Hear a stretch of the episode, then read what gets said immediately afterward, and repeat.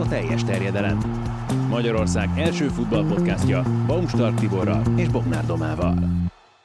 És ezúttal Rutka János köszöntjük nagy szeretettel, a klasszikus csapatban és a klasszikus felállásban, itt hármasban fogjuk kibeszélni. A VB érdekességeit azért kicsit eltávolodva a nagyon konkrét eseményektől, mert Katarodó című műsorainkban, amit nagyon köszönjük, hogy ilyen sokan hallgattok, abban azért elég sok szó esik arról, hogy mi történt magukon a mérkőzéseken. És mielőtt itt belekezdenénk, egy kvízkérdés az egyik mai témánkkal kapcsolatban, ez kicsit olyan, mintha a tanárbácsi kikérdezné. Remélem nem hozzám. Hogy mit, mit tanult a diák, hogy Beszélünk majd erről is a műsorban, hogy a külföldi szövetségi kapitányok közül ki volt az, aki a legmesszebbre jutott el az adott válogatottal. Meg van az, hogy mi volt eddig a legjobb eredmény, amit egy csapat külföldi szövetségi kapitány irányításával ért el? Az előbb is megkérdezted. Va, van, magyar, van magyar vonatkozása? Még az is lehet, de majd, majd meglátjuk, majd meglátjuk később. Doma? Mert az 50-es években, ha jól emlékszem, lehet akár magyar vonatkozása is. Így van. Ez volt a József Nagy, vagy, vagy az más... más Nagy Józsefnek is mondhatjuk akár, igen. ha már magyar Bocs, de, de egyébként majd eláruljuk akkor ennek a megfejtését. Addig... Nekem is van egy quiz kérdésem. Na. Hány embernek volt a kedvenc podcastja a Spotify-on a teljes terjedelem?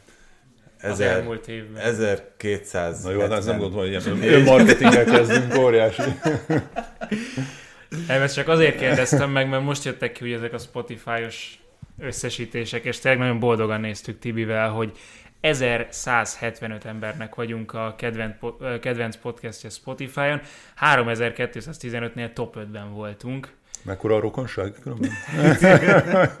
Nálam amúgy elég nagy, és egészen, ők is egészen szép arányban, hát új követők lettek, akár a családban is, és ez tök durva, de egyébként is 84%-kal nőtt a követőink száma. Nekem Bocs. egyébként a legjobban azt tetszett, hogy a hallgatóink, ugye van egy ilyen statisztika, a hallgatóink 23%-a minden egyes epizódot meghallgatott. Az brutális, pedig hát ezzel rengeteget csináltunk. És igen, és azért ehhez kell idő, ugye ez mindig kérdés, hogy milyen hosszúságú podcasteket csináljon a, az ember, mi az, ami még leköti a hallgatói figyelmet, és ha ilyen százalékban végighallgatják, az azért nagyon nagy szó. Hát valami 3000 valahány száz percet gyártottunk. Na, de... És nem beszéltünk össze, úgyhogy nekem nem kell futtatni a teljes terjedelmet.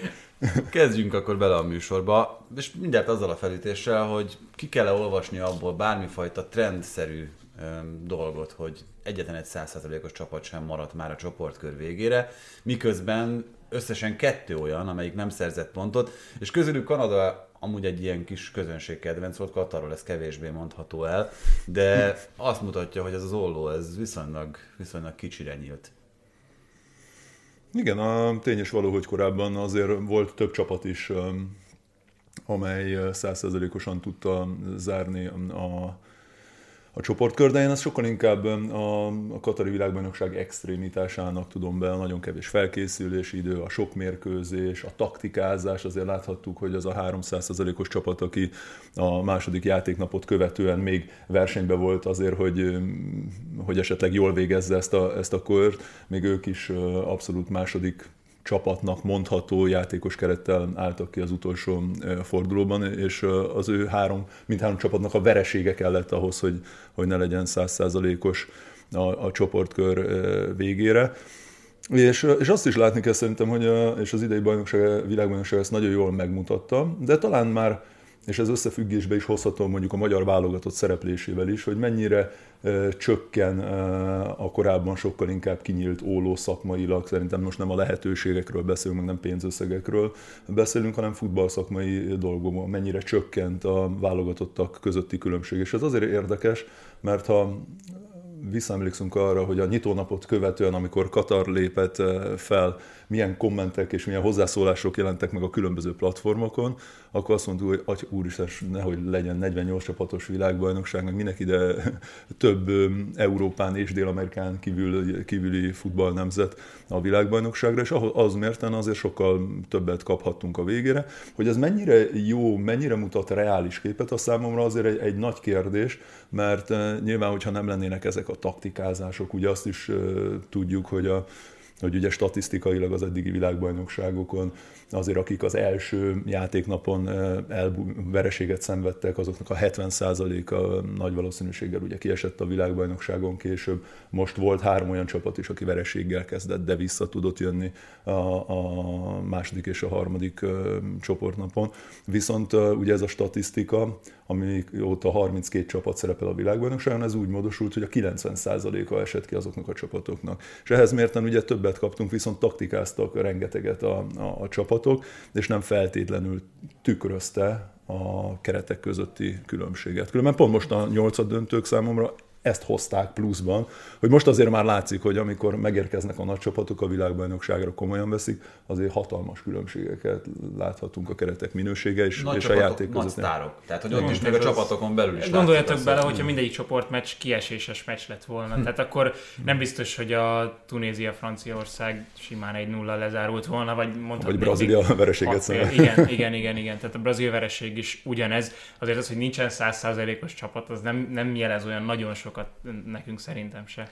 Egyébként, amit a legtöbben kifogásként vagy problémaként fogalmaznak meg, én azt abszolút örömmel látom, hogy hányféle virág virágzik ezen a világbajnokságon, mert lehetett a szaudiaknak egy egészen más megközelítéssel is eredményes futballt játszani, még hogyha ott beszélhetünk is arról, hogy mennyire volt megérdemelt az argentinok elleni győzelem, meg teljesen más taktikát választott például ugye Szenegál vagy, vagy Ausztrália, akik mind tovább jutottak a csoportból. Szóval persze lehet arról beszélni, hogy a mezőny felhígulásához vezet az, hogyha minél több csapatnak adjuk meg a lehetőséget, hogy egy ilyen tornán szerepeljen, de aki egyébként szereti a foci sokszínűségét, azt szerintem nem panaszkodhat, mert nem azt látjuk azért mindenki részéről, hogy itt akkor bunkert épít a kapuja elé, mint Kosztarika például, hanem az is egy akár működhető elképzelés, és az is egy működő elképzelés, hogyha esetleg bátran, főleg átmenetekre építve a dinamizmusodat kihasználva, mint ahogy ezt Japán tette, akár csoport első leszel. Igen, de ott mekkora faktor volt ebben a mázli? Azt azért ne felejtsük A mázli el. meg a megfelelő ö, ellenfél sorrend. Tehát a, a németek még, a spanyolok már nem gondolták azt, uh-huh. hogy ott nekik az fontos, az a három pont. Igen, igen, igen, de ugyanúgy a szaudiaknak a győzelmében is. Ez a világbajnokságnak a, a különlegessége, és persze ezért szeretjük, de ezek óriási mázlik voltak. A japánok győzelme és a németek ellen olyan zicsereket hagytak ki a németek azon az első meccsen, hogy rossz volt nézni. És az összesen. Igen. És az összes utánlevőn is szegények. De, de hogy nem tudom, hogy, hogy ez mennyiben szolgálja azt, hogy, hogy mi jobban élvezzük a, a VB-t, és nem tudom, hogy a 48 csapatnál ez mennyiben fogja azt szolgálni, hogy, hogy oké, okay, sokszínű egy csapat, de, de ordító mázli kell ahhoz, hogy, hogy nyerjenek, és minél nagyobb lesz a minta, minél több meccs lesz, annál kevesebb ilyen mázli lesz szerintem. Hát ö, egyrészt nem, másrészt meg ö, ott ugye a három tagú csoportokban pont azt tűnik kell, ami itt a négy tagúaknál esetleg felléphet, hogy egy-egy mérkőzésnek sokkal nagyobb jelentősége lesz két ellenfél ellen. Tehát ugye szinte azon a kieséses rendszerben kezdődik Hát viszont a... akár egy ponttal is tovább lehet ja, igen, a, a, a csoportból. Ez a másik oldala. szóval, de ez még nem eldöntött, ugye, hogy három vagy négy, ha, jól, ha én igen, jól igen, tudom. És hát úgy tudom, hogy a három felé hajlik az információ. a FIFA, de hát ez majd... Igen, de azért mosolyogtam mondom, amit mondott, mert hogy ugye ami egyszer megtörténik, arra szokták azt mondani, hogy véletlen, de ami kétszer megtörténik ugyanúgy a japánokkal kapcsolatosan, abban már lehet azt mondani, hogy van némi tudatosság. És amiről te beszéltél, Tibi, azzal kapcsolatban az, az jutott eszembe, hogy ezzel nem árunk, árulunk el nagy titkot, hogy van egy ilyen közös chat ahol nagyon sok blogger, szakértő található, és hogy mennyire sokszínű ez a, a világbajnokság, és mennyire élvezhető ezeknek a kisebb csapatoknak mondott válogatottaknak a mérkőzései, azért van nagyon sok olyan megnyilvánulás ebben a csoportban, és úgy gondolom, hogy nem alaptalanul, hogy atya úristen, ezek nézhetetlen mérkőzése, és, és van egy-két olyan, olyan találkozó, meg olyan taktika, amit tegyük hozzá, hogy, hogy annak okán gondolják ezt ki a szövetségi kapitányok, mert egyszerűen nincs más választásuk. Szóval nyilván egy Ausztrália is tud gyönyörű futball, támadó futballt játszani, csak nincs meg hozzá a játékosa, és valószínűleg, hogy 5-6 kapott góllal zárták volna a, a csoportmérkőzéseket. Szóval az, hogy tényleg ők a legtöbb blokkolás, legtöbb tisztázást mutatták be, és hogy egy Csepi csapat 1,7-es XG-vel tovább tud jutni egy, egy csoportból, szóval magyarul kialakított helyzetek nélkül szinte, az, az, egy, az egy kész csoda, de hogy nekik idáig nyújtózkodni, vagy idáig érő takaró, eddig tudnak nyújtózkodni. És aztán nyilván azoktól a csapatoktól, akiktől viszont lehetett volna látni nagyon szép mérkőzéseket, ott, me, ott meg leginkább ugye sokszor itt gondolok például a hollandokra, taktikázást lehetett uh, uh, látni. Volt olyan mérkőzés a holland válogatottnak, ahol két kísérlete volt. Hát ekkor ellen is úgy szórakoztak, hogy még van egy Katar elleni meccs, minek, igen, minek és hogy ott, bele igen. 150 százalékot. Igen, és aztán ez nagyon érezhető volt, és ezt megint azzal hozom összefüggésbe, hogy még eddig a világbajnokságok előtt átlagosan volt 20-30 nap felkészülési idő, most 6 nap volt. És ugyanennyi levezetés is volt utána az első bajnoki mérkőzésekig, most meg ki tudja Anglia meddig jut, de hát visszaesnek majd Boxing Day-re és folytathatják a bajnokságot. Azt ígértem, hogy kicsit inkább általánosan fogunk közelíteni itt az eseményekhez. Kettő csapatról mégis azt gondolom, hogy érdemes beszélni. Az egyik Belgium, amelyik ugye sokáig világranglista vezetőként még akár valakinek az is megfordulhatott a fejében, hogy esélyesként utazik erre a világbajnokságra. Miközben nekem az az érzésem ezzel a belga válogatottal kapcsolatban, mint ami a háromszoros olimpiai bajnok magyar vízilabda válogatottal volt, hogy jött ki egy olyan generáció, akiket egyszerűen... Csak nem... ők nyertek is valamit. Igen. Ez óriási különbség. Igen. De kijött egy olyan generáció, akit nem lehetett, és nem is tudtak kiszorítani a fiatalok. Hiába jöttek a tehetségesebbnél tehetségesebb ifjú reménységek. Egyrészt ugye kialakult egy olyan válogatott mag, amelyik szinte megkérdőjelezhetetlenül ott maradt, még 30 év fölött is, és hát ráadásul az ő viszonyuknak a megromlása az még oda is vezetett, hogy ez csúfosabb lett ez az arcraesés, mint ami ennek eredetileg ígérkezett. Igen, valószínűleg ez, ennek a háttere tényleg itt keresendő hogy Martinez annyira ragaszkodott azokhoz a játékosokhoz, akik a világ élére vezették ezt a csapatot, és folyamatosan ott is tartották annak ellenére, hogy nem igazán nyertek semmit, viszont nagyon jól szerepeltek a, a, a különböző tornákon és selejtezők alatt. Viszont az elmúlt időszakban azért már lehetett érezni, valamit a háttérben, hogy nem működik jól, amikor olyan nyilatkozatok jönnek megállás nélkül Kurtoától, Kevin De Bruyne-től, például a Nemzetek Ligájával kapcsolatosan, hogy oké, okay, kikapunk, kikapunk, de hát kit érdekelnek ezek a, a, a mérkőzések, és mindig egy picit inkább a, a háttérrel, háttérre való mutogatás zajlott, mint effektív a, a teljesítmény valós értékelése. Ez azért már előre vetítette azt, hogy nem biztos, hogy a belga válogatott lesz feltétlen ennek a világbajnokságnak akárhány százalékos esélyese. És, és valóban a pályára lépő játékosok közül, ugye az övék volt a második legidősebb keret, 30 és fél év volt, ha jól emlékszem, ugye az átlag életkor náluk, egyedül Kosztarika volt 30,6-tal, aki idősebb csapatot állított ki a, játékosai alapján és, és tényleg azt lehetett eh, látni, hogy rengeteg olyan tehetség eh, van náluk, akár Premier League-ből is eh, lehetne nem egyet keresni fiatalok, akik, akik bizonyítodnak hétről hétre, és, és nem merték őket berakni, és valóban az ő játékuk is túl defenzív, túl biztonságra játszó volt, pedig sokkal több volt az ő keretükben. És ha már szerencséről beszéltük, szerintem az ő esetükben a szerencsétlenség is kellett azért az utolsó mérkőzésen Horvátország ellen, mert ha egy olyan Lukaku érkezik erre a világbajnokságra, aki eh, legalább 25 percet játszik előtte, amit nem tett meg, akkor valószínűleg, ez most nem elpoinkodva, de hogy egy pici pár mérkőzésen ugye lehetőséget kap, és van egy pici játékrutin a lábában, akkor ezekből az ordító helyzetekből Ugye azon a mérkőzésen 45 perc alatt az ő XG sokkal több volt, mint Marokkói, aki megnyerte a, a, a csoportot, mind a három mérkőzésen. Szóval, hogy, hogy ez a szerencsétlenség is kellett ahhoz, hogy, hogy óriási helyzeteket kihagyva a végén Horvátország ellen ők jussanak tovább. Viszont ez olyan, mint, vagy pont nem olyan, mint egy klubcsapatnál, ahol hogyha egy generáció elkezd akár kimenni, akár bizonyos játékosok elkezdenek nem tudom, formahanyatlást mutatni, akkor tudsz arra a posztra igazolni valakit. És hogyha egy edzőnek van egy elképzelés, akkor tudja formálni, alakítani a csapatot.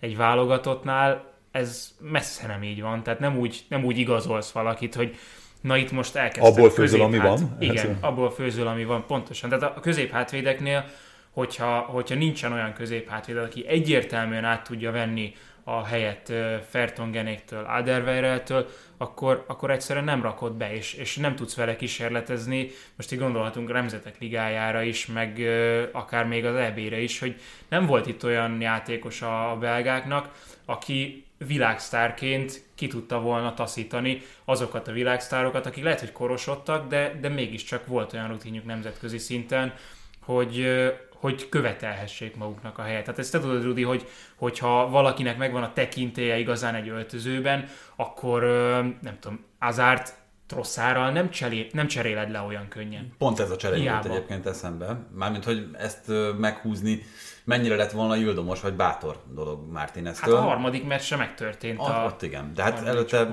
már ott volt az a kettő. Én azért tudom nehezebben elfogadni ezeket az érveket, mert a technika integrálódásával azért most már mindent mérnek, mindent látnak. Az nem véletlen folyamat valószínűleg, hogy ezek a játékosok elkerülnek a Tatanemtől, és most már a Tatanemhez és a Premier League-hez mérten egy jóval nem tudom, milyen jelzőt használják, de alacsonyabb nívójú, akkor legyen ez egy kedves jelző, csapatokban játszanak.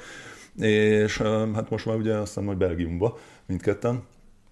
És és ezt látni kell előre, és látni lehet előre, hogy amikor tervezi az ember a következő világeseményen való részvételét, hogy addig az ő fejlődési vagy leépülési ciklusuk, ez, ez meddig mehet el, mire lehet számítani. Hogyha az előzőekben már nem voltunk velük sikeresek, akkor azért a belga a futball és utánpótlás van annyira sikeres és színes, hogy ha időben elkezded ezeket a játékosokat beépíteni, lehetőséget adsz neki, akkor valószínűleg egy, teljesen más csapattal fogsz tudni neki futni egy ilyen világbajnokságnak, úgy, hogy közben meghagyhatsz rutinos játékosokat, mert nyilván szerintem az a senki nem vitatkozna, hogy Kevin De Bruyne-nek helye van ebbe a csapatban. Hát sőt, Kevin De Bruyne az a gondolkodó játékos, aki hmm. ezek szerint, ami történt itt a világbajnokságon, amik kiszivárogtak, ő, ő úgy érezte, hogy bizony neki ugyan helye van ebben a csapatban, de nagyon sokan vannak körülötte, akik egész egyszerűen már nem kellene, hogy ott legyenek a, a belga válogatottban,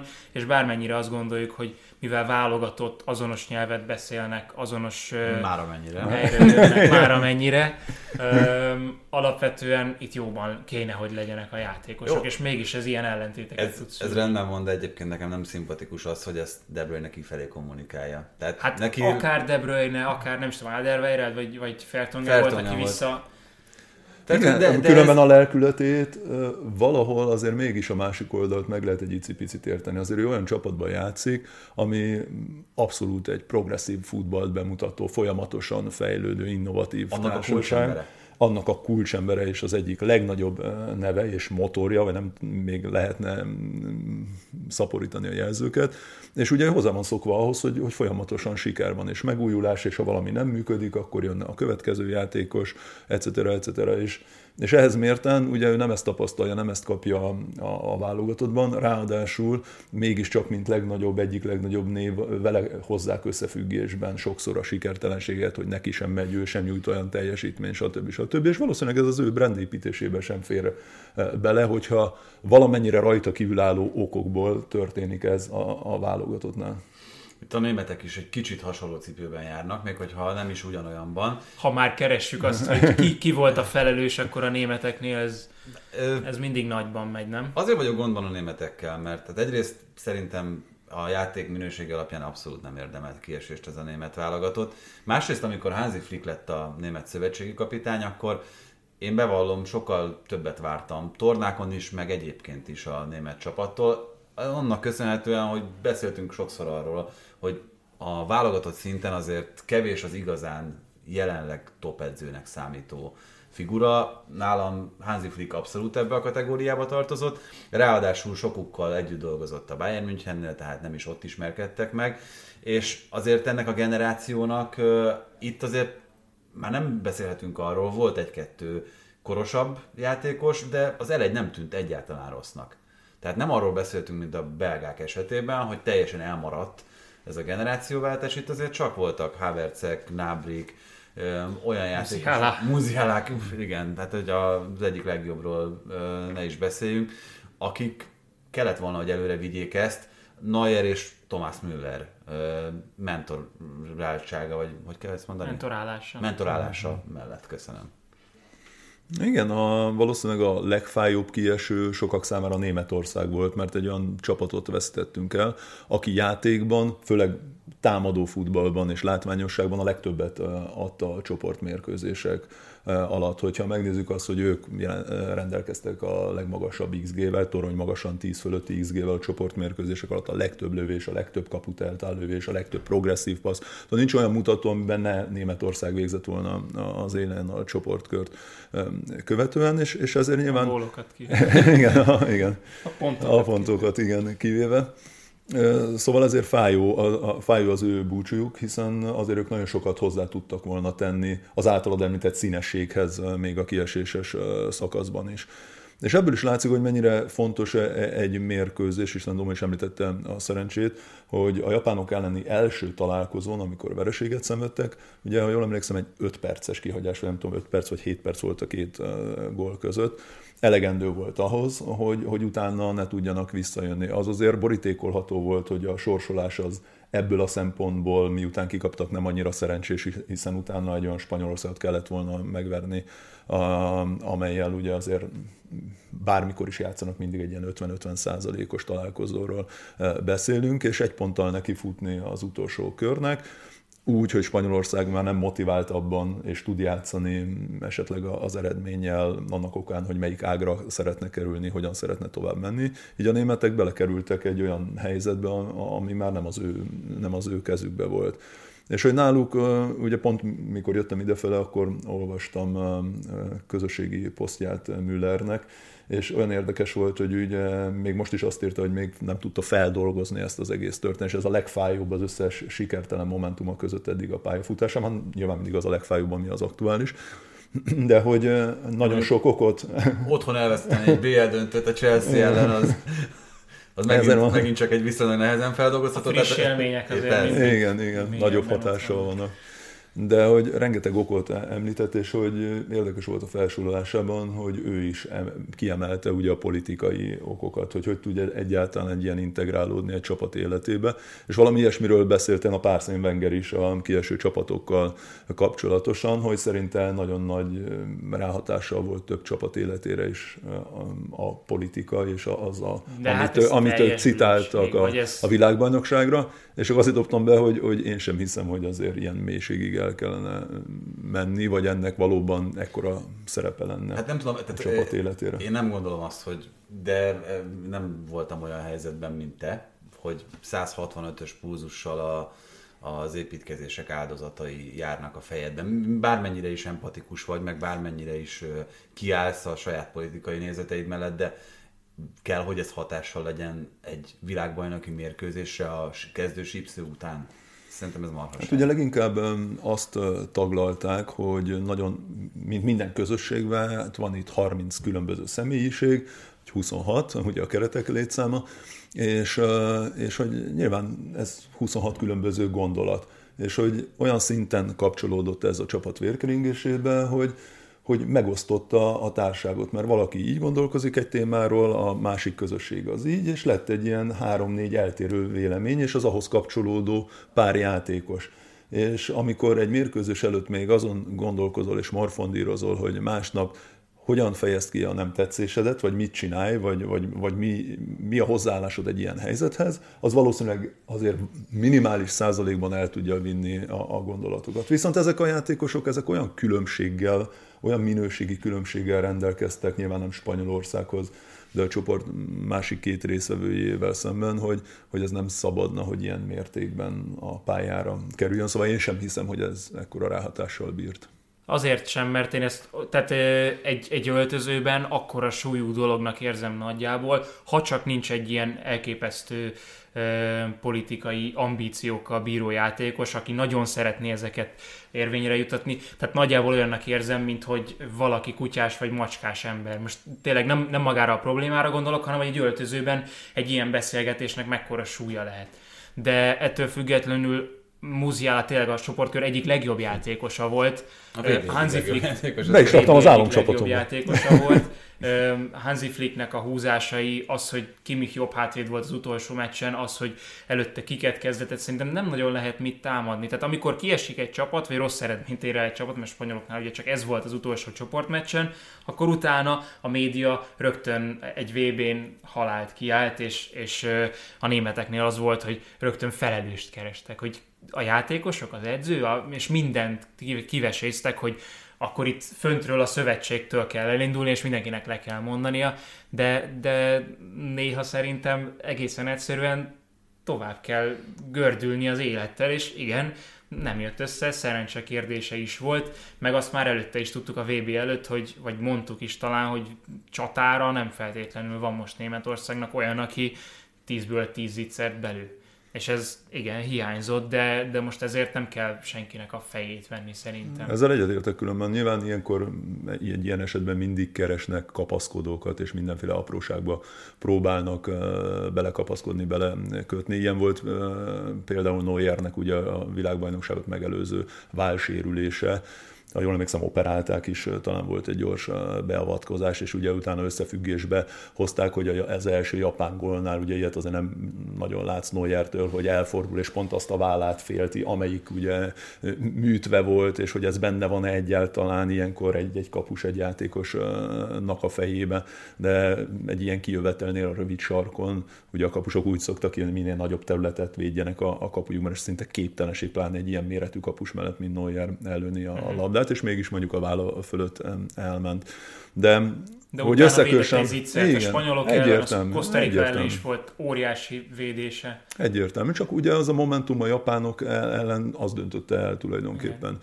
Igen. a, a továbbjutás szerintem, és hogy Tibire is visszakapcsoljak, ugye, és az edzők kérdésére, ami miatt még pluszban fájhat Németország kiesése, mert én azért tovább mennék azon, amit te mondtál, azt szerintem kijelenthető, hogy válogatottat nem a világ legjobb edzői irányítják. Szóval válogatott szintén nagyon ritka az, amikor olyan edzők kerülnek, akire mindenki csettint, hogy hú, hát ez tényleg a szakmájuknak a legjobbjai, mert ezek a, ezek a szakvezetők ezek klubcsapatoknál dolgoznak. És hogy mégis az elmúlt időszakban, például tavaly az Európa bajnokságon is elindult egy pozitív tendencia, amit én érzékeltem, ez nyilván egy szubjektív vélemény, de hogy azok a csapatok szerepeltek sikeresebben Spanyolország, Olaszország, Anglia, akik sokkal inkább a támadó futballt erőltették, és hogy nem, nem ez, a, ez a biztonságos álljunk vissza, mint, mint ahogy Franciaország is például világbajnokságot nyert jó, de, de az angoloknál azért nem szabad elfelejteni, ezt pont a tegnapi mérkőzés után mondhatjuk, hogy azért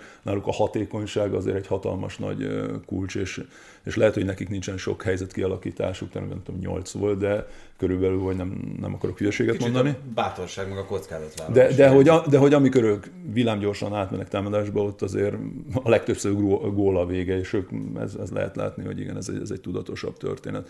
De hogy visszatérve az előző gondolatra, hogy hogy ezért bizakodtam abban, hogy ezen a világbajnokságon is ez a tendencia, ami mondjuk az Európa-bajnokságon tapasztalható volt, ez, ez, ez folytatódni fog. És azoknál a csapatoknál láttam pontosan ezt, akiknél a válogatott edzői kiválasztással ellentétesen valóban olyan edzők ülnek a padon, akik már korábban is klubcsapatokkal sikert értek el, és, és valóban szakmájuk legjobbjainak mondhatók, és ebbe a képbe abszolút beleillik. Hansi Flick beleillik, Luis Enrique, de még Csicsi is beleillik szerintem, úgyhogy Úgyhogy ez, ez egy ilyen pozitív folyamata lett volna a labdarúgásnak, és ehelyett jutottak olyan csapatok, akiket most már láttunk és tudunk itt a két nyolcad döntős nap után, hogy nem is nagyon fognak tovább menni a csoportból, hiszen ha mai nap ugye az ázsiai országok kiesnek, holnap meglátjuk Marokkot, de hát Spanyolország ellen nem ők az esélyesek,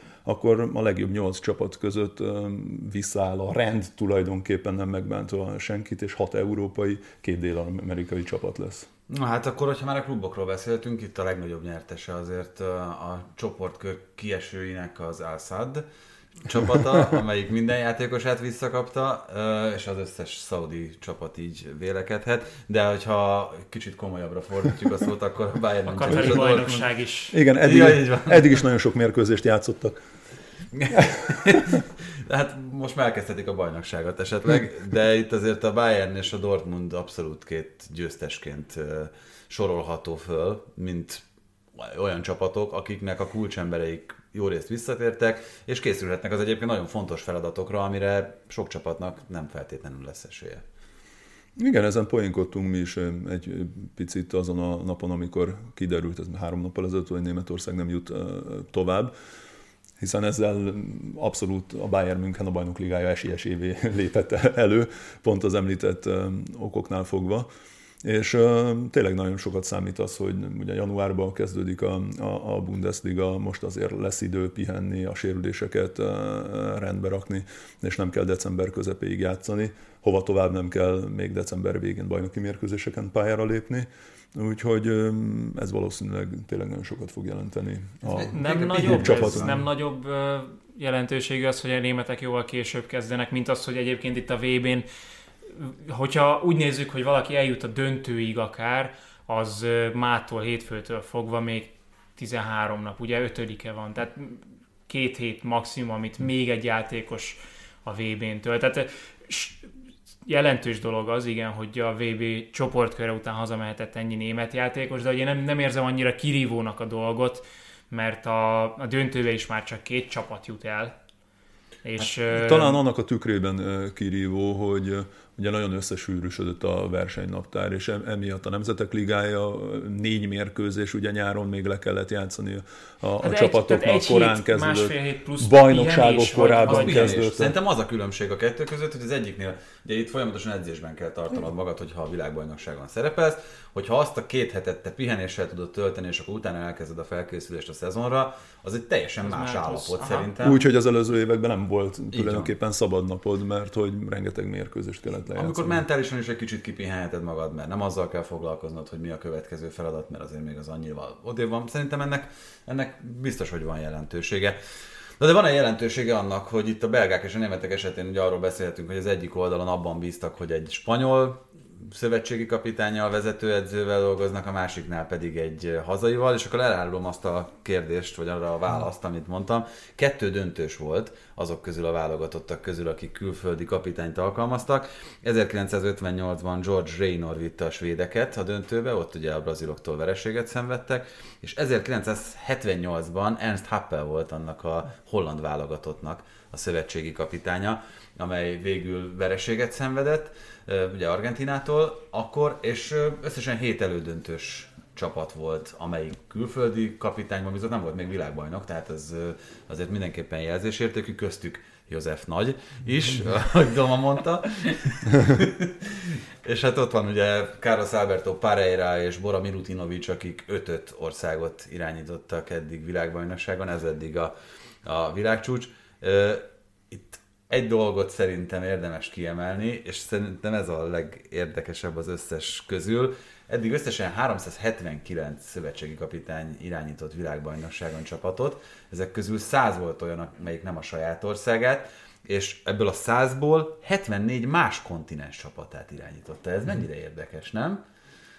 Igen, hogy a, a különböző futballkultúrákat gondolták mixelni, és behozni Igen. úgy impulzusokat. De szerintem nem csak ezt, tehát, hanem a, mivel a VB-n elég sok afrikai, közép-amerikai, akár óceániából is megjelennek csapatok, ezért, hogy Igen, leginkább szerintem mennyire, fejlett, mennyire volt mhm. fejlett egy, egy futball szövetség, nyilván abban gondolkodnak, hogy kit hozzunk ide, mert a, a mi kultúránkban nem biztos, hogy van olyan szakember, aki, akinek van európai rutinja, és most viszont már, hogy elindult ugye a munkaerő áramlás idézőjelben, a focista áramlás mindenfelé, és több olyan játékos van, akinek van top ligás tapasztalata, akár Afrikában is, most csökken ez az arány, és most látunk olyan játékosokat, Song vagy Aliou Cissé, akiknek van már nemzetközi rutinjuk, és azt haza tudják vinni azt a nem csak rutint, hanem, hanem szellemi tőkét is, és tudnak szövetségi kapitányok lenni Afrikában. Hát korábban, nem tudom, akár nézhetjük 50 akárhánytól, hogy ott azért még nem volt ilyen, ott nyilván európai edzőket szerettek volna afrikai csapatok. Igen, de azért Dél-Amerikában sem tapasztaltuk nagyon, hogy Brazíliát afrikai edző vagy európai edző. és még fordítva sem. és még fordítva sem. sem előtt ott, ott az út a brazil kispadra. Igen, most egy hirtelen átgondol, nem tudom, Portugáliánál, Scolari ugye, de hogy hogy az se volt nagyon jellemző, hogy európai csapatok. Hát az angoloknál volt, ugye ott kétszer Sven Ericssonnal és egyszer Capellóval jártak világbajnokságon. Tehát Na de azt mondom, hogy más földrészről. Ja, már igen, az, az kevésbé jellemző. Ö, igen, másra én sem emlékszem. De itt ez az afrikai kérdés, ez azért nagyon jó felvetés szerintem, hogy ebből a 100 említettből 30 afrikai ország volt, amelyik külföldi kapitányt alkalmazott, mármint hogy volt aki többször. Kamerun most először indult saját szövetségi kapitányjal, eddig mindig külföldi ült a, a kispadon. Szóval szerintem ez azért egy érdekes filozófiai felvetés, mert elvisz minket abba az irányba, hogy, hogy mi a, tehát, hogy azokat az edzőket, akik jelen pillanatban afrikai kispadon ülnek, amit Doma is itt az előbb fejtegetett, őket azért tartották alkalmasnak, mert rendelkeztek azzal az európai tapasztalattal, ami szükséges ahhoz, hogy sikerre vigyenek egy országot, vagy azért tartották alkalmasnak, és mind a kettő megfejtés lehet egyszerre jó, mert sokkal jobban ismerik az ottani kultúrát, az ottani játékosok gondolkodását, és azoknak, a, azoknak az automatizmusoknak a működését, amik egyébként egy topligában játszó afrikai játék, mert rájuk épülnek a válogatottak, afrikai játékost jellemez. Akkor itt most arról beszélgetünk, hogy egy szövetségi kapitánynak a hozzáadott értéke az hány százalék a keret erősségéhez mérten tulajdonképpen. Arról is, meg arról is, hogy mennyire működik az, hogyha importálod a tudást, és mennyire működik az, hogyha te belülről akarsz kinevelni valakit. Ezt azért is vetettem föl, mert ugye azért az rendszeresen visszatérő kérdéskör, hogy mennyit tudnak hozzátenni a szövetségi kapitányok úgy egy válogatott életéhez, hogy tulajdonképpen másodperceket sem tudnak velük együtt tölteni, mert a hivatalos FIFA napokon áll rendelkezésükre az a pár nap, amikor az adott mérkőzés, ami azokon a munkaszüneti napokon vannak klubszinten, ők együtt vannak a, a, a csapatukkal.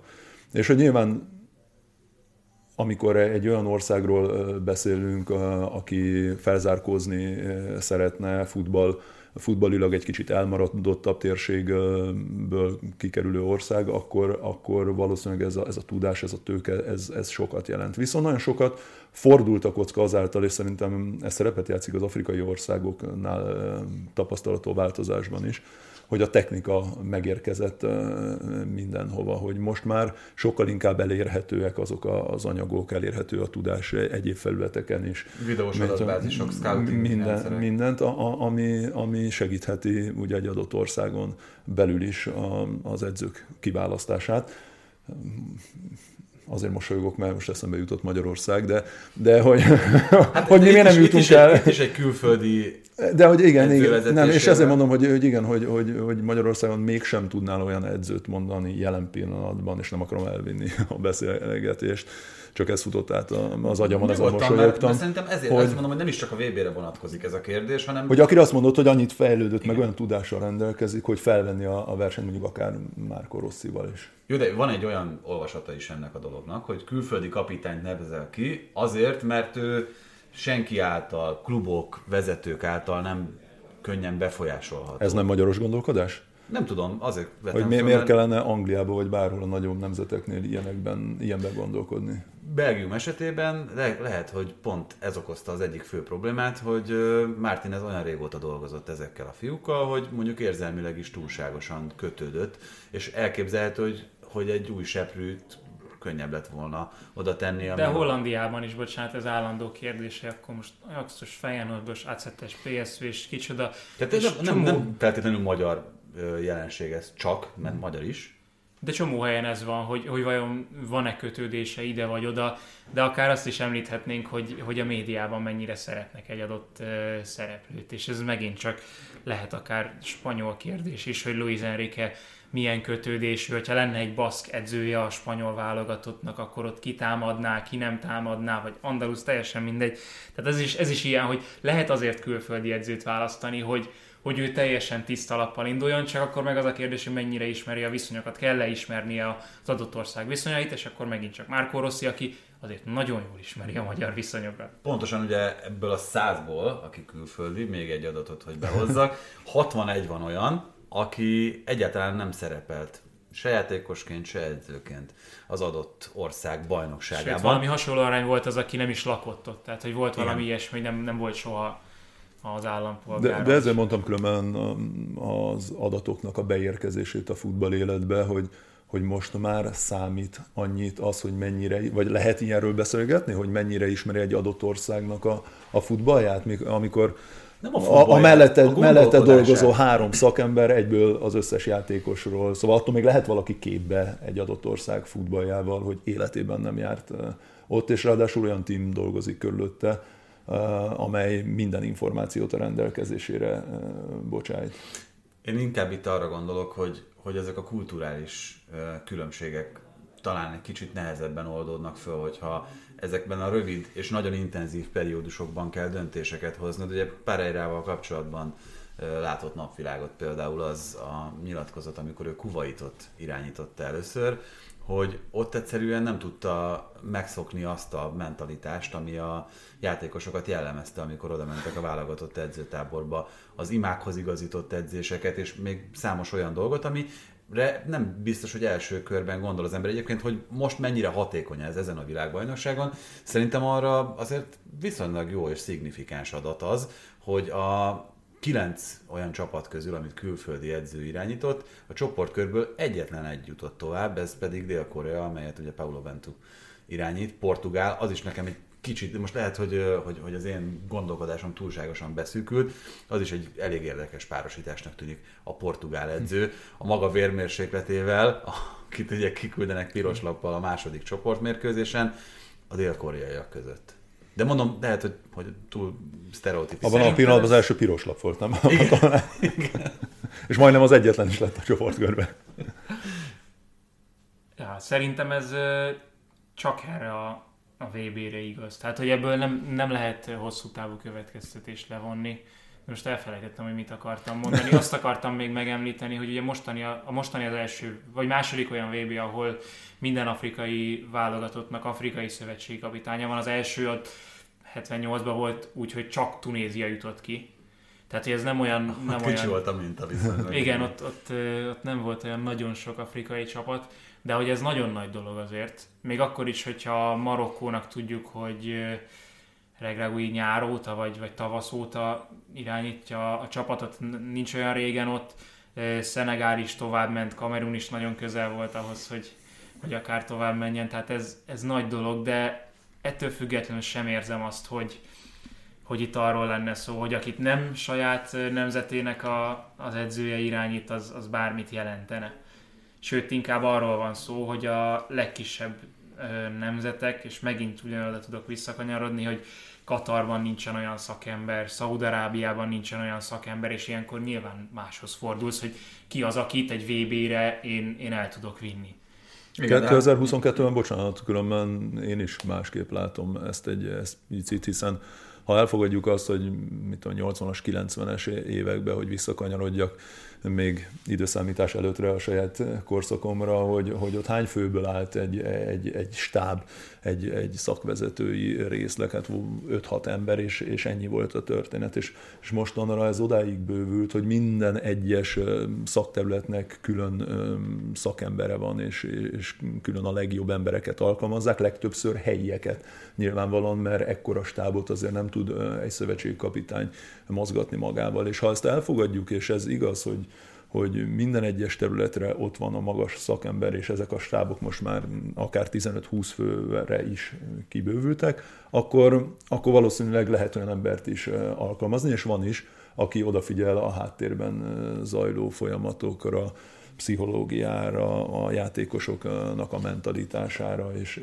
és a nagy egészet kell egy szövetségi kapitánynak összefogla, összefogni és, és menedzselni. Szóval ebből a szempontból én sem látom most már ezt egy ilyen kardinális kérdésnek, hogy azért kell minden áron hazai szövetségi kapitányt alkalmazni, mert hogy ő ismeri a legjobban a játékosokat és a kultúrát. No, akkor az egyik kedvenc témámra megyünk itt a végén, ez pedig a 11-esek kérdése, hogy ha tegnap nem rugatják újra Lewandowski-val a 11-est, akkor már megdőlt volna a világbajnokságon kivédett 11-esek csúcsa. Ugye ez 5 volt eddig, és... Miért már... nem vették ki? Nem, nekem a, mondtam talán is a fentezimben egy ilyen 13 mínuszpontot jelentett az, hogy Lewandowski gólját végül megadták, vagy újra rugatták vele azt a büntetőt, de mindegy, de könnyű rajta túllendülni. Úgyhogy... könnyű rajta túllendülni, de 13 pont.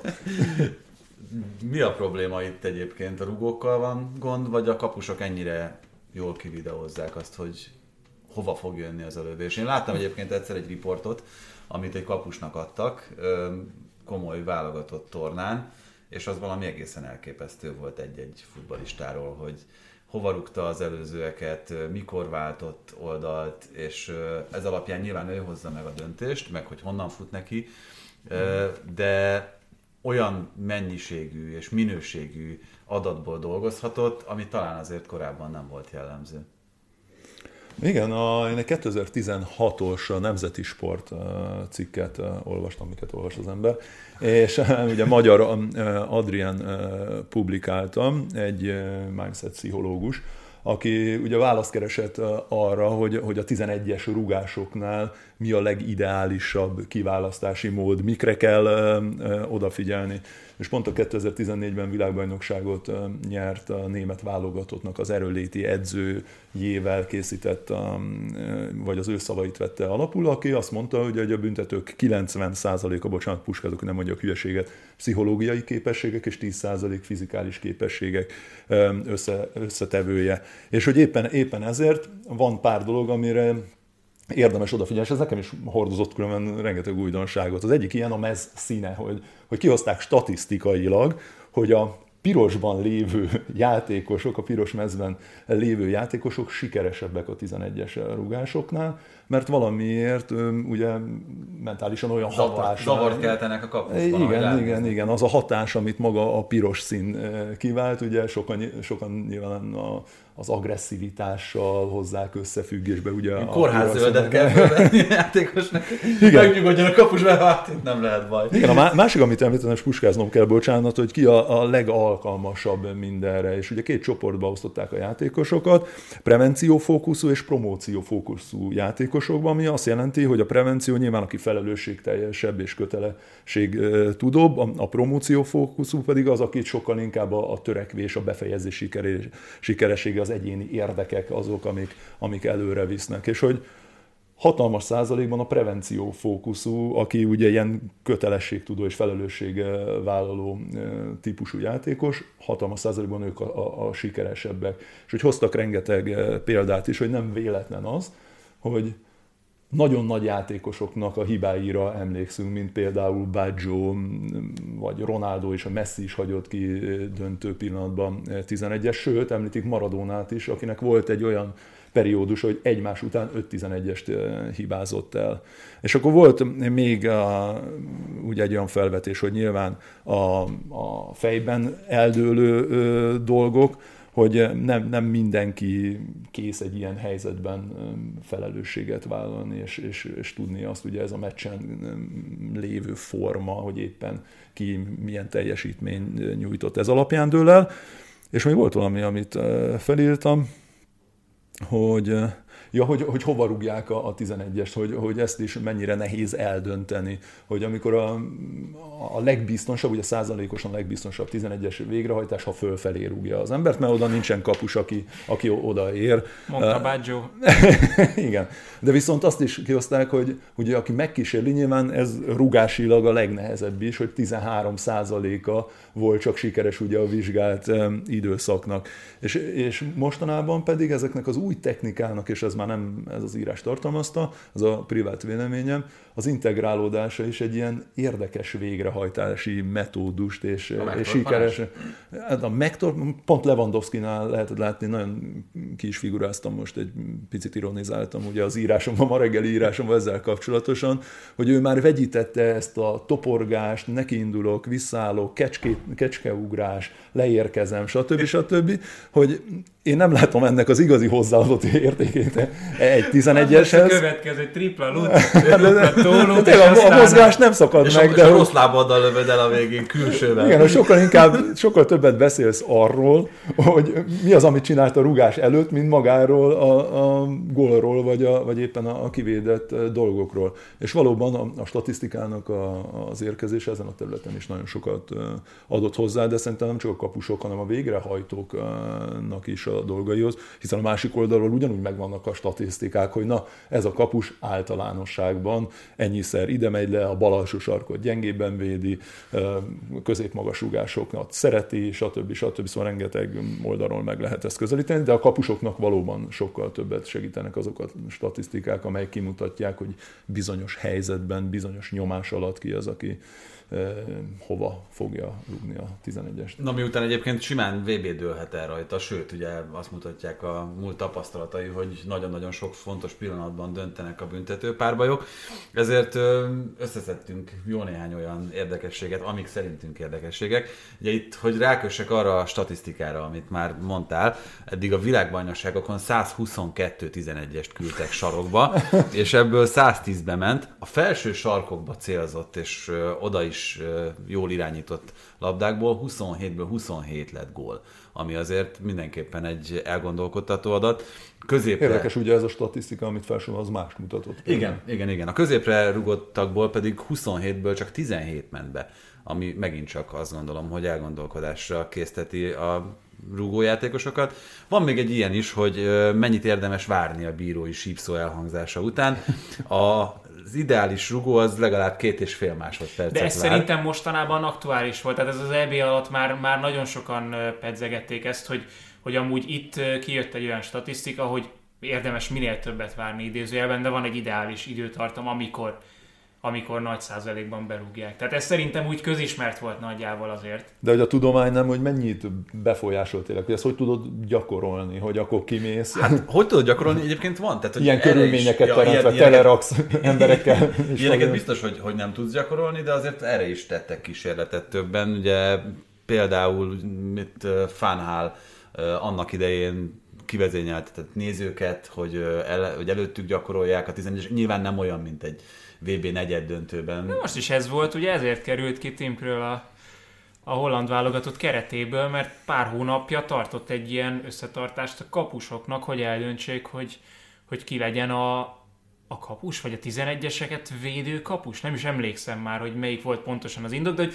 összehívta a kapusokat, és mondta akről, hogy, hogy szerint ez, ez hülyeség, tehát hogy ő erre nem fog elmenni, és ezért nincs ott egyáltalán a, a VB-n. Tehát ez tök furcsa, de tényleg ez, a, ez az alapvetés, ami a 2000-es évek előtt szerintem inkább abba az irányba tolódott, hogy fölösleges felkészülni, mert nem tudsz felkészülni a 11-es párbajokra, azért ezt azóta már jócskán megcáfolják. Szerintem ez nem, ott, ahol már a klubcsapatoknál és Liverpoolnál is külön a szögletekre, pontrugásokra szakemberek vannak. Nyilván ez is egy, egy olyan hozzáadott érték, ami eldöntheti akár a világbajnoki címsorsát. És ezt mondom azért is, mert pont a, a tavalyi Európa-bajnokság volt az, ami megmutatta, hogy amikor már a legjobb nyolc között közel hasonló tudású csapatok találkoznak, akkor mennyit számít az, hogy ki hogy rúgja a 11-eseket. Pont összeírtam, hogy akkor ugye a 8 döntőben volt pont a, a francia-svájc mérkőzés, ami 10-es pont Mbappé, ha már ugye a nagyjátékosok hibáiról beszéltünk, de három mérkőzés is ezen kívül hosszabbítás után dölt el. A negyed döntőkbe, ugye a Svájc-Spanyol az elődöntők közül mindkettő, ugye hosszabbítás után az egyik 11-es, és a döntő is 11-es, szóval nagyon nagy számba voltak jelen a, a 11-esek az Európa bajnokságon, és akkor ezt visszavezettem ahhoz, amiről eddig beszéltünk, hogy, hogy most tulajdonképpen a lejátszott négy nyolcad döntő alatt olyan nagy volt a különbség, hogy ez fel sem merült, hogy itt 11-es rugások lehet. De majd még, még fel fog merülni szerintem ez a folytatásban. És itt ami másik, amit nem tud szerintem igazából, sőt, ezt sehogyan nem tud modellezni, mert nem lehet komolyan venni, hogyha ezt valaki megcsinálja veled, a kapusoknak a kis játékait, amivel próbálják elbizonytalanítani a rugókat. Ugye 1990-ben a jugoszláv kapus Ivkovics mondta Maradónának, oda ment a rugás előtt, és oda súgta hogy tudom, hogy hova fogod rugni. és aztán megfogta a 11-est végül, vagy kiütötte, de hát ugye ezt mondták, hogy ezzel is valamilyen szinten elbizonytalanította Maradónát, hogy akkor most nyilván ilyenkor elkezd agyalni ezen, hogy tényleg tudja? Ez, amit Rudi mondott, tehát hogy a mennyit 90%-ot mondtál, hogy 90% a psziché, nem? Igen. És akkor, és akkor ott, ott, még ugye ott van a spagetti lábak, amit ugye Jerzy Dudek a, a 2005-ös döntőben mutatott be a Liverpool kapusaként, tánc, időhúzás, a másik szemébe nézel folyamatosan, elveszed a labdát, te állítod le a 11-es pontra, tehát egy csomó olyan dolog van, amivel ki tudod billenteni a rugót, nem? Ez egy ilyen törzsi rituálé, nem, ami a két ember között, a rugó és a védő között, a kapus között zajlik ebben a, ebben a pillanatban, de, de tényleg nagyon el lehet bizonytalanítani. Most én is elfelejtettem valamit, de mindjárt eszembe jut, amíg... Addig mondok statisztikákat, jó? Kezdjük azzal szerintem, amit az Atletik lehozott végkövetkeztetésben, mert ez marha jó volt. Ugye minden statisztikát a cikküknek a végén összegeztek, és ki a, az ideális 11-es rugó? Gerett Bél az jött ki, hogy mi alapján, vagy nagyon fiatal, Keveset fut, soha nem vagy fárad. nagyon idős. Igen, ez az első. Ez az első. Szóval, hogy vagy nagyon fiatal, vagy nagyon idős kell, hogy legyen egy játékos, a statisztikák alapján mondom még egyszer. A ballábas játékosok valamiért, nem tudom, lehet, hogy a kapusok... 71-69 a különbség, tehát nagyon minimális, de ballábas De a játékosok ballábas 71 játékosok, ban rúgják be, jobblábasok 69. Ott viszont, már, ott viszont már szignifikánsabb volt a különbség, hogy csatár, középpályás vagy védő. Ugye kapus még nem rúgott 11-est Ez a világbajnokságok történetében. A csatárok volt 76%, a középpályások 69 és a védők 68.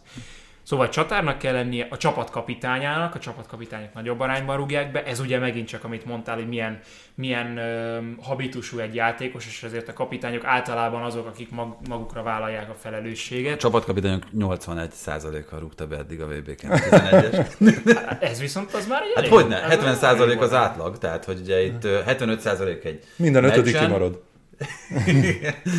Igen, most már ki kell számolni, hogy mennyi rúgta be eddig. Aztán itt van még az, hogy lőtt gólt a rendes játékidőben, az, az is pluszba számít. Hogyha 11-es gólt lőtt a rendes játékidőben, az még, még pluszba számít. És ami a legfurcsább volt nekem, hogy ezt is nézték, hogy, hogy egy játékos miután kapott nemzetközi egyéni díjat, aranylabdát, aranycipőt, nem tudom, hasonlókat, azután gyengébben rúgta a 11-eseket. Tehát, hogy jó játékos legyen, de ne kapjon még nemzetközi nagy díjat, ezért jött Akiben benne van még a bizonyítási vágy. Különben a Plusz eszembe jutott közben, a kapusokkal kapcsolatosan jutott az eszembe, hogy annak idején a Fradiban volt egy, egy csapattársam, Horváth Dezsőnek hívták, és ugye teljesen más volt még a szabályozása a kapus mozgásoknak is. És például ő csinálta tétmérkőzésen, hogy ugye azzal sokkolta a játékosokat, hogy direkt mindig a nem középre állt, hanem egy két méterrel az egyik sarok felé, és akkor mindenki, és akkor elbizonytalanodsz, hogy hoppá, mekkora hely van ott a másik ol- oldalon, és akkor de hát biztos azért hagyta ott, mert át fog menni, és akkor elkezdesz vacilálni, hogy akkor... Ez most is lehet. És, megfogta, és megfogta a, a 11-es, szóval eszmélet, Dezső eszméletlen ö, jól rúgta a 11-es, de hogy még egy apróságot hozzátegyek, hogy edzésen vele csináltunk olyat, hogy voltak ilyen fogadások edzés után, hogy nem 11-es pontról, de 5 méterről be tud-e rúgni egy, egy játékos 50-ből 50-et. Hogy lerakod az ötösre, rúghatod ahol akar, ott a hatalmas nagy 7 méter széles kapu, és hogy be tudsz rúgni 50-et. És soha nem tudtál mindig a, a kapus nyert, de 20-ig nem jutott el e, e, senki, mert hogy előbb-utóbb úgyis elkapja e, az irányt. Ezt csak azért mondom, hogy a kapusnak a a, a pszichológiája és az, amennyire sokkolni tud téged, az rettentő sokat hozzá tud tenni, mert természetesen ezeknél a rugásoknál is ment közbe a vérszívás. Na, ezt már tudtam, meg hova ment, úgyis kihagyod, meg stb. stb. De volt egyébként ilyen helyzetben? Most visszatérve erre, pont, hogy, hogy itt akár meccs szituációban, hogy cukkoltak volna ezzel, és, és azt hogyan tudtad kezelni? Akár e... Szabi, akár 11-es előtt. Tök jó, egyetlen egy példát uh, tudok mondani, ami eszembe jut, és ez szerintem abszolút magyar specifikum. A Bayern München ellen játszottunk, azt már, arra már nem emlékszem, hogy ez a bajnoki ligája mérkőzés volt, vagy előtte bajnoki mérkőzés, de ugye Kársztán Janker ellen játszottam, és labdajáratás volt hátul és futott felém Karsten Janker, akinek nyilván a jelenléte a, a pályán már az is eszmetlen rémisztő volt, amikor egy ilyen két méteres, 120 izé, kilós Sok valaki. igen, igen, hogy közeledett feléd, azért az rémisztő tudott lenni. És, és emlékszem arra, hogy jött felém, és egy ilyen hatalmas hú, meg egy ilyen ijesztéssel próbált ugye zavarba hozni labdajáratásnál és hogy utána, nyilván mikor már bajtam a labdarús, akkor így előjöttek ugye a rémálmaim a focival kapcsolatosan, és akkor így elgondolkoztam azon, hogy mi miért történt, szóval, hogy idő után az élet más területén is eljut ideig az ember, és hogy valószínűleg ez, ez azért volt, mert mert ők azért azt a bizonytalanságot, amit én magyar játékosként és önbizalomhiányt hoztam magammal, az abban benne volt annak a lehetősége, hogy én, hogy én hibázzak. És hogy ők ezt próbálták nyilván ilyen, ilyen-olyan módszerekkel eh, kihasználni. De hogy ez valóban látszik, meg érzékelhető pályán belül, akár 11-esekkel kapcsolatosan is, hogy odaáll egy, egy olyan ember, ugye én is rúgtam hetedikként a CSK Moszkva ellen 11-est eh, eh, nemzetközi kupában, amikor érezhető rajta, hogy ú, hát ez, ez nagyon bizonytalan. És ha, és ha ebben az esetben még, sőt, fiatalokról beszélünk, ugye tavaly Európa bajnokságon Szakáról, Rashfordról, Sanchóról ködöntőben hibáztak. Úgyhogy ilyen helyzetben még a kapus erre rátesz egy, egy lapáttal, és akármilyen szinten kontaktusba tud kerülni a játékosról. Ugye a játékosok azért fel vannak készülve, hogy ezt azért próbálják elkerülni, de vannak olyan szituációk, amikor nyilván mellé sétálnak és a füledbe súgják, akkor, akkor nem tudod el, elkerülni. És ha kialakul egy ilyen kapcsolat, az mindig a kapus javára hagyja a történéseket. Nagyon fontos kérdés ezzel kapcsolatban. Melyik emlékeit szerint a lelkileg legnehezebb része egy ilyen 11-es párbajnak ott állni középen és várni azt, hogy sorra kerülje, végig sétálni azt az 50 métert a 11-es pontig, amikor te következel, vagy már az, amikor konkrétan maga Neki a lövés. A ez zajlik. Most a saját példámból kiragadva pont ezt a momentumot a CSK Moszkva ellen, az volt a legrosszabb, amikor nem vagy mindenre felkészülve, és mondjuk lement a, az ötöt rugó, akinek kötelezően kell 11-est végrehajtani, és utána ugye ilyen adhok alapon, aki elvállalja, aki még, aki még érzi, és amikor nem vagy felkészülve, és így kilöknek a sorból, hogy na, te vagy a következő, akkor, akkor úgy egy picit úgy összeszűkül a, a tér, és ott mindenki arra figyel, és rajtad áll vagy bukik ennek a sorsa. Nyilván olyan helyzetben nem voltam, mint Saka vagy Sancho vagy Rashford, akinek effektív a rugásán múlik az, hogy te a, azt a hatalmas sikert eléred, amiért ez az egész torna elindult a, a részletekről, vagy sem. De, de, de nyilvánvalóan egy, egy ilyen stadionban egy fiatal játékosra én úgy gondolom, hogy sokkal inkább teherként tud nehezedni egy ilyen súly, mint mondjuk egy rutinosabb rókára. Na hát akkor jó is, hogy ezzel fejeztük be, mert még ide is hoztam természetesen egy statisztikát. Ki gondolta volna?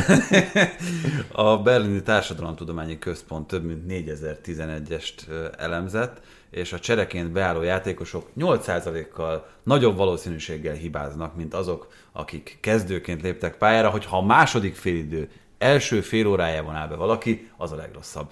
No, akkor így nézzétek a 11-eseket ezen a világbajnokságon, már hogyha lesznek. Egyébként 1986 óta minden világbajnokságon van legalább kettő 11-es párbaj, mi nagyon élveztük erről való beszélgetést, reméljük hallgatni is jó lesz, és még mindjárt majd jövünk Beregi Istvánnal, és elemezzük Hollandiát, amelyik már biztos, hogy ott van a legjobb nyolc között. Rudi, neked nagyon szépen köszönjük. Köszönöm szépen a lehetőséget. Sziasztok! A teljes terjedelem elemző rovatának támogatója a Tipmix, a fogadás szakértője. És ahogyan a múltkor megígértük, ismét Beregi István van itt velünk, a magyar válogatott videóelemzője, akivel ezúttal nem kettő, hanem egy csapatról fogunk beszélni, de az az egy csapat legalábbis az alapján, amit az egyenes kieséses szakaszban nyújtott, megérdemli, és itt beszéltünk már arról, hogy te előrejelezted azt, hogy ez a játék, amit a holland válogatott mutatott a csoportkörben, egészen másképp fog mutatni akkor, amikor már komolyabb tétre megy a játék. Sziasztok! Igen, elég sajátos védekezési rendszerük van, én ezért gondoltam, hogy mindenképpen érdemes róluk beszélgetni. Ami, ami nagyon nagy jellemző, ugye a csoportkörben sokakat váratlanul érte, hogy játszanak, meg hogy védekeznek, ugyan teljesen emberfogásos középen az első vonaluk nagyon szélesen helyezkedik, Viszont én nekem volt szerencsém ugye korábbról látni őket, mert amikor készültem a németek elleni meccsre, ők márciusban játszottak egy felkészülési meccset, és én ott láttam először ezt a fánháféle, új fánháféle holland válogatottat, és már nekem akkor szemet szúrt ez a teljesen speciális védekezés, mm, és az, hogy ugye teljesen előtt attól, amit mondjuk egy fánhá csapattól eddig megszoktál. Tehát nem, nem az a fajta játékot játszák. És láthatóan azért, azért Ecuadort leszámítva nem is nagyon mm,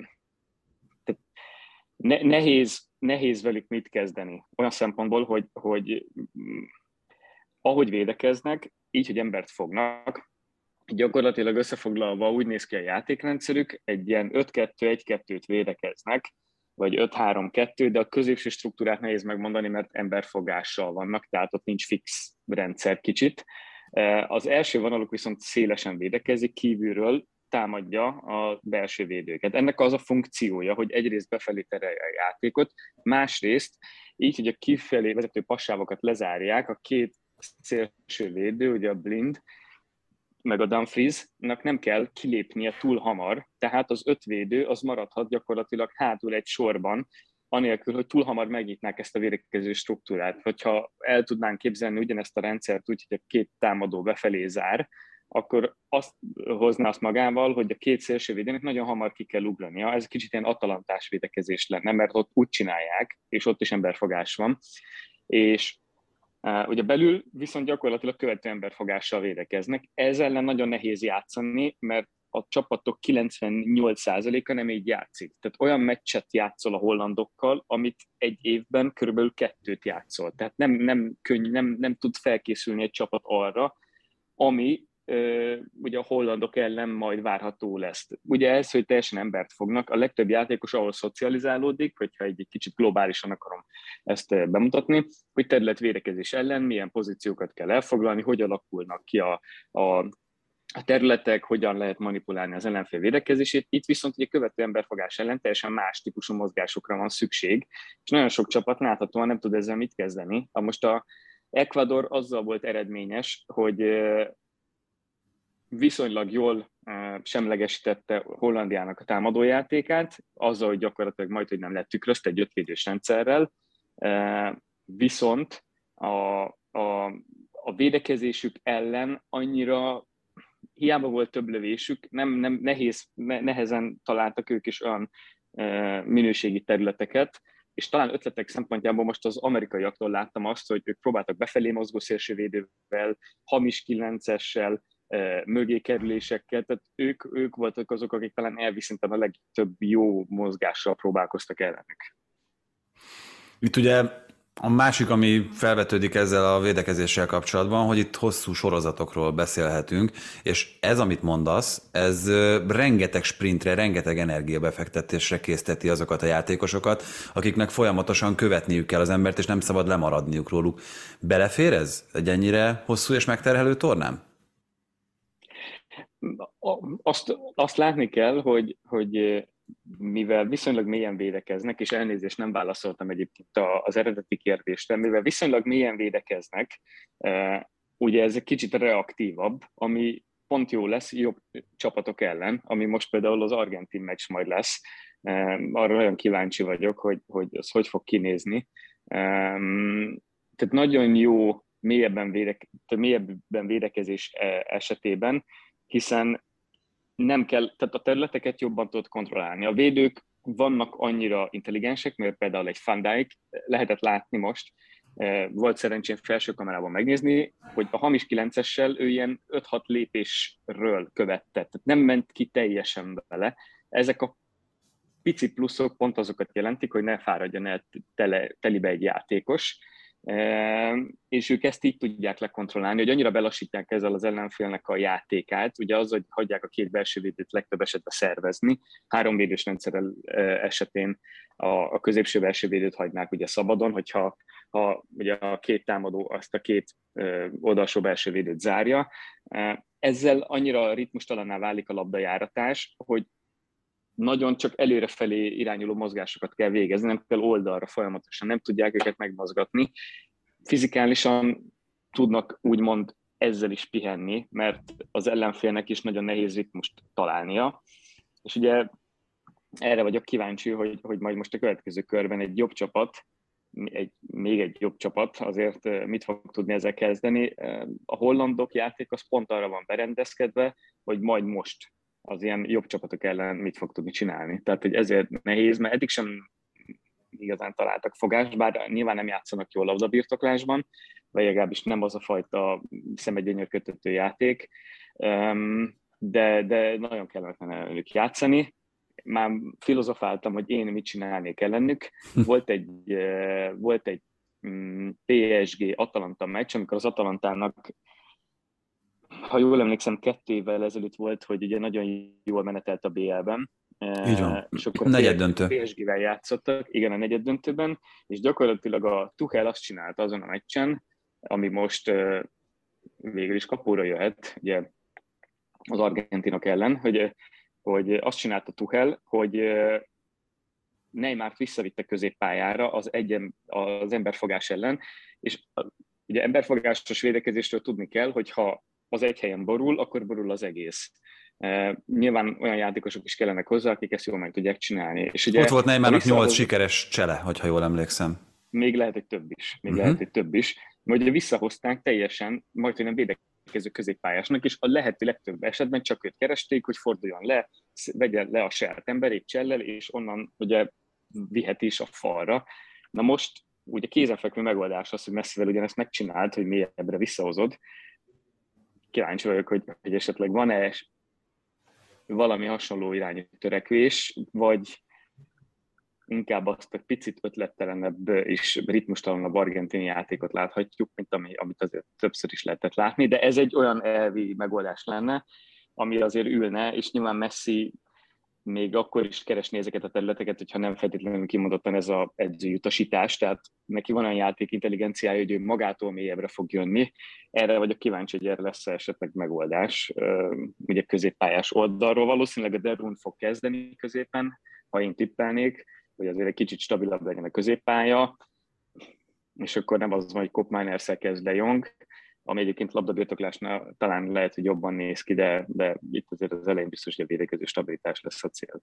Mit ad Isten, az Atletiken Michael Cox néhány órája szintén írt egy cikket a, a hollandokról, és ő itt most leginkább az USA elleni nyolcad döntőből indult ki, és azt azért megfigyelte, hogy amivel pozitívan és néhányszor sikerrel próbálkoztak az amerikaiak, az az volt, hogy Veáék, vagy akár még Ferreira is visszalépett, nem csak a, nem csak a középpályás vonalba, hanem akár még, még tovább, de, de amit mondtál, hogy mennyire követik az embereket, akár a védők is, Aki és Van Dijk volt, hogy, volt, hogy akár a félpályáig is kilépett a, a csatárra az emberrel.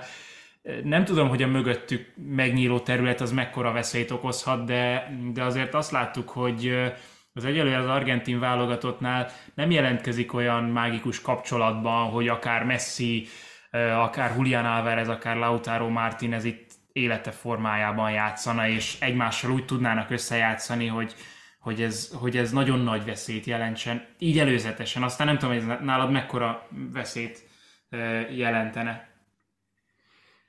Egyébként lehetett olyan példát is látni, hogy ugye a három középső bels, három belső védőből a Timber, vagy legyen ő a jobb oldali, volt, hogy az ember itt teljesen ide a bal oldali belső védő sávjáig elkövette, hogy ugye tartsa az emberfogást.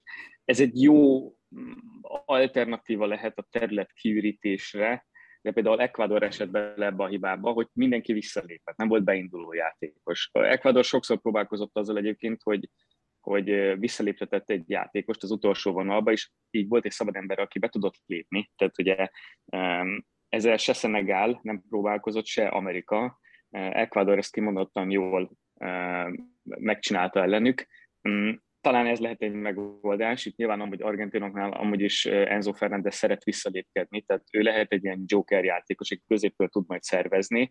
A, a elvi szinten, amit mondasz, meg amit a Cox is ír, az egy működőképes verzió, területkiürítés, beindítás, viszont hogyha nagyon csak vertikálisan játszott, tehát nagyon bent vagy fókuszálva a pálya tengelyében, és csak arra alapozza, hogy kimozgatsz, bemozgatsz vissza, arra egy jól megszervezett, már pedig azért ez van annyira jól megszervezett, hogy jól működjön. Egy jól megszervezett ötvédős rendszer azt tudja kezelni. Tehát sokszor ez akkor működik jobban, hogyha legalább egyik oldalra kiviszed a labdát, egy kicsit megmozgatod őket, visszahozod, és abból tudod egy kicsit megnyitni, mert mindaddig, amíg a labda belül van, és egy belső védő tudja, hogy csak belülre kell fókuszálni, addig pontosan tudja majd, hogy meddig kell elkövetni, hogy ne legyen túlzottan rizikós az, hogy a mögötte lévő területet megnyitja. És ezzel tényleg Van tud nagyon jól játszani, aki, mondom most, a, a visszalépő csatárt volt, hogy inkább elengedte, a visszalépő csatár amúgy is arra számított, hogy le fogja követni, és nem fordult a labdával.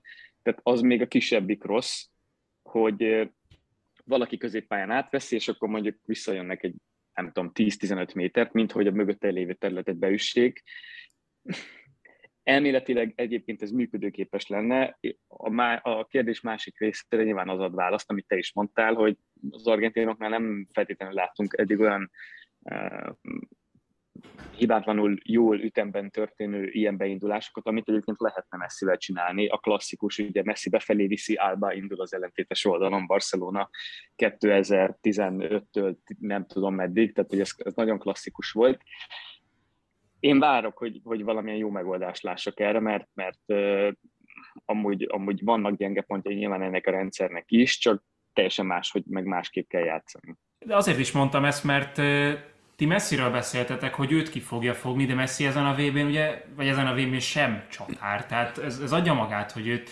hogy őt a középpályáról fogja követni valaki, vagy hát adott esetben fogják követni többen, mert hogy eddig ez volt a, ez volt a, a cél, meg hát amióta Messi Messi, azóta ez a, ez a kulcs, hogy, hogy őt egy ember nem tudja lefogni. Nem, nem tudom, lehető rizikósabb, hogyha ha alapból kettő embert ráállítanak, mert akkor biztos, hogy valahol lesz egy szabad ember, és akkor tényleg borul az egész. Én arra vagyok kíváncsi, hogy tényleg ki az, akit, akit ilyen szempontból ráállítanak messzire.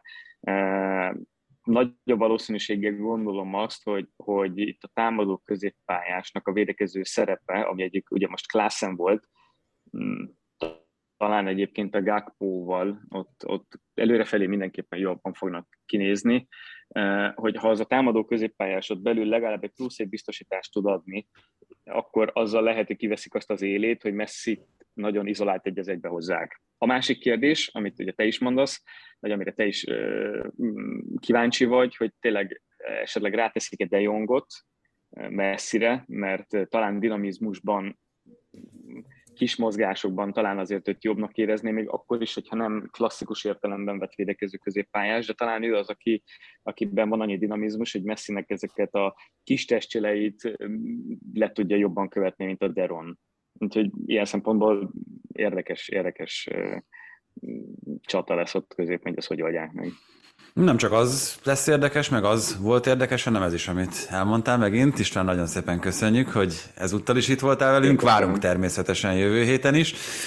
Kíváncsian azt is, hogy egyáltalán kiről fogunk beszélni, mert azért itt most már egyre nehezebb lesz kiszámítani azt, hogy melyik csapatok azok, amelyek még főszereplővé válhatnak. Úgyhogy köszönjük, és nektek is a meghallgatást és megtekintést. Sziasztok! Sziasztok! A szurkolás, a fogadás és az elemző rovat támogatója, a Tipmix.